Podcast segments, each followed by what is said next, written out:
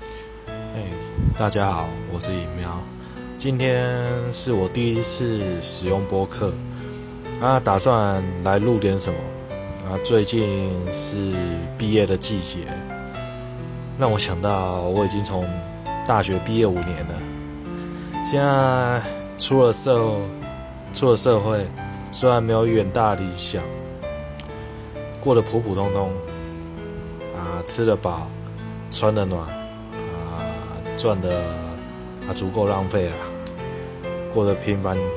很平凡的生活，是吧？买不起房，也买不起车，啊，但是过得还算蛮开心的，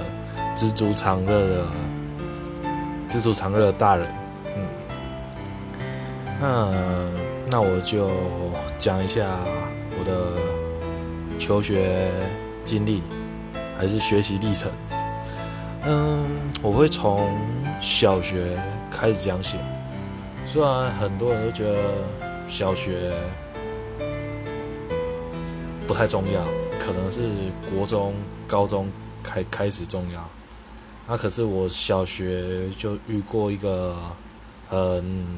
强大的老师，他把把我往后的学习历呃路程啊。让我走的顺水顺风，嗯。现在台湾的教育下，小孩子过得很可怜，学校一视同仁，然后为了让小孩出类拔萃，许多家长都会让小孩子去补习呀，然后补一些课外的，像我家人也有把我送去。外面补习，我小学的时候补过小一、小二、小三、小四，我补到小四，我有补过珠心算，我也想说算钱要算开一点，然后，嗯，我还补过国术，啊，想说社会危险，之后还有补啊钢琴啊，就。不晓得为什么，我觉得弹钢琴的很帅，所以我就决定，嗯，就跑去补了钢琴。我小时候是还蛮多才多艺的，然后我小一、小二的时候，事情已经忘差不多。不过我记得一件印象很深刻的事情，那一次啊，就是小一、小二期中考。啊，小学一年级只考国语、国国语跟数学，啊，我考了一百九十、一百九十八分，对，就国文九十八，数学一百，然后因为这件事情，我的家人被叫到学校，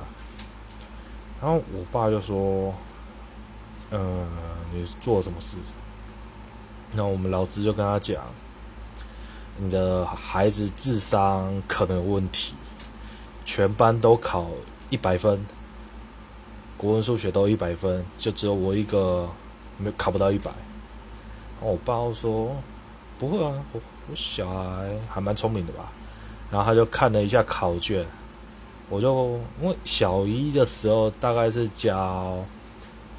注音，然后我记得很清楚，我好像把的。写的像了，然后就被圈起来扣分哦，哇！然后就跟一百分就这样擦肩而过，然后还被冠上了一个智力有问题。然后我爸都说：“那我叫我儿子把字练好，那不就好了？这个不是什么大问题吧？也没必要说什么智商。”智商不足之类的，然后我爸那时候就是好像有点生气，然后我那时候是我就记得很清楚，我要把字练好，我那个下定决心，然后大概过了我爸回去之后，我就忘记这个决心，然后就跑出去玩了，小孩子嘛，然后我的字到现在都是呃越写越潦草啊，反正。求学路程嘛，笔记只要自己看，自己看得懂，就好了，别人看不懂，我看得懂，甚至还不会被人家要求拿去抄，还不会被老师说，哎，这不是抄他的，对，就绝对不会被抄的笔记抄完美。然后小一、小二就这件事让我印象很深。然后小三、小四的时候就换了一个班导，嗯，这个班导我还蛮喜欢他，因为他跟我们家的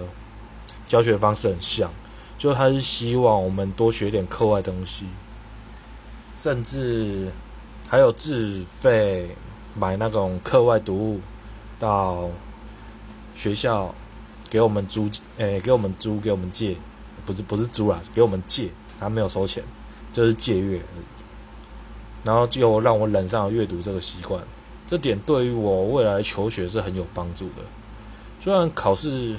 不会考，但是就是可以充实一下自己。然后这个老师好像就这一点让我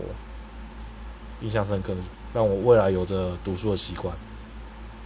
然后升到小五的时候。又换了一个老师，然后那个老师是新来的，呃，非常注重成绩的老师。我记得小五那时候刚换老师的时候，我真的超级不适应，因为每天都要有，可能上整天课吧，一天好像七节吧，然后有四节课都在考试。因为小学的国文、数学跟社会都是同一个老师教的，那时候就是我们。班导教的，然后那时候英文还没有开始流行，我记得是到小六左右的时候，才开始在课程里面加英文，哎，然后是另外请老师教的。不过那时候班导教三科，我就觉得很受罪了，因为那时候正值爱玩的年龄，然后老师时常挂一句话在嘴边，就是你们现在好好的学习，国中之后就能好好的玩，而你们小学就是要好好的学习啊。然后我就信了那个鬼话，我就想说，好吧，那那那我我就两年给你嘛。我们班级啊，那时候只要考低于九十分就是罚写，因为那时候教育部提倡不能打，不能不能，就是要用爱的教育。然后所以老师都说罚写吧，你们就多少写多少多少记一点，嗯，少低于九十分就写，然后可能再多。又八十分写两次，七十分写三次，这样，这个我有点忘记了。反正我记得我那时候一张考卷可以写到五次，而且我还记得那一张考卷是数学考卷，数学考卷也用法写的，就是你把题目抄下来，然后算是写下来，然后你你可能不知道那含义，但是你写久了就知道哦，这个乘这个，哪个乘哪个，哦，然后最后就成绩就真的上去了，全班的成绩就真的靠写的写出来的。虽然有人说你写写的东西不一定会记住，但是你只要写很多很多次，就一定会。就算你可能记不住啊，你就是看到题目，你也会自动的把它写下来。真的，就像打电话一样，有时候电话在旁边，我可以随机打一个电话号码就联络到人，然后人家问我说：“哎，那个人的电话号码几号？”的时候，我就会说：“呃呃嗯，抱歉，我忘记了，我要看一下。”嘿，对，就是一已经变成一种肌肉的记忆了。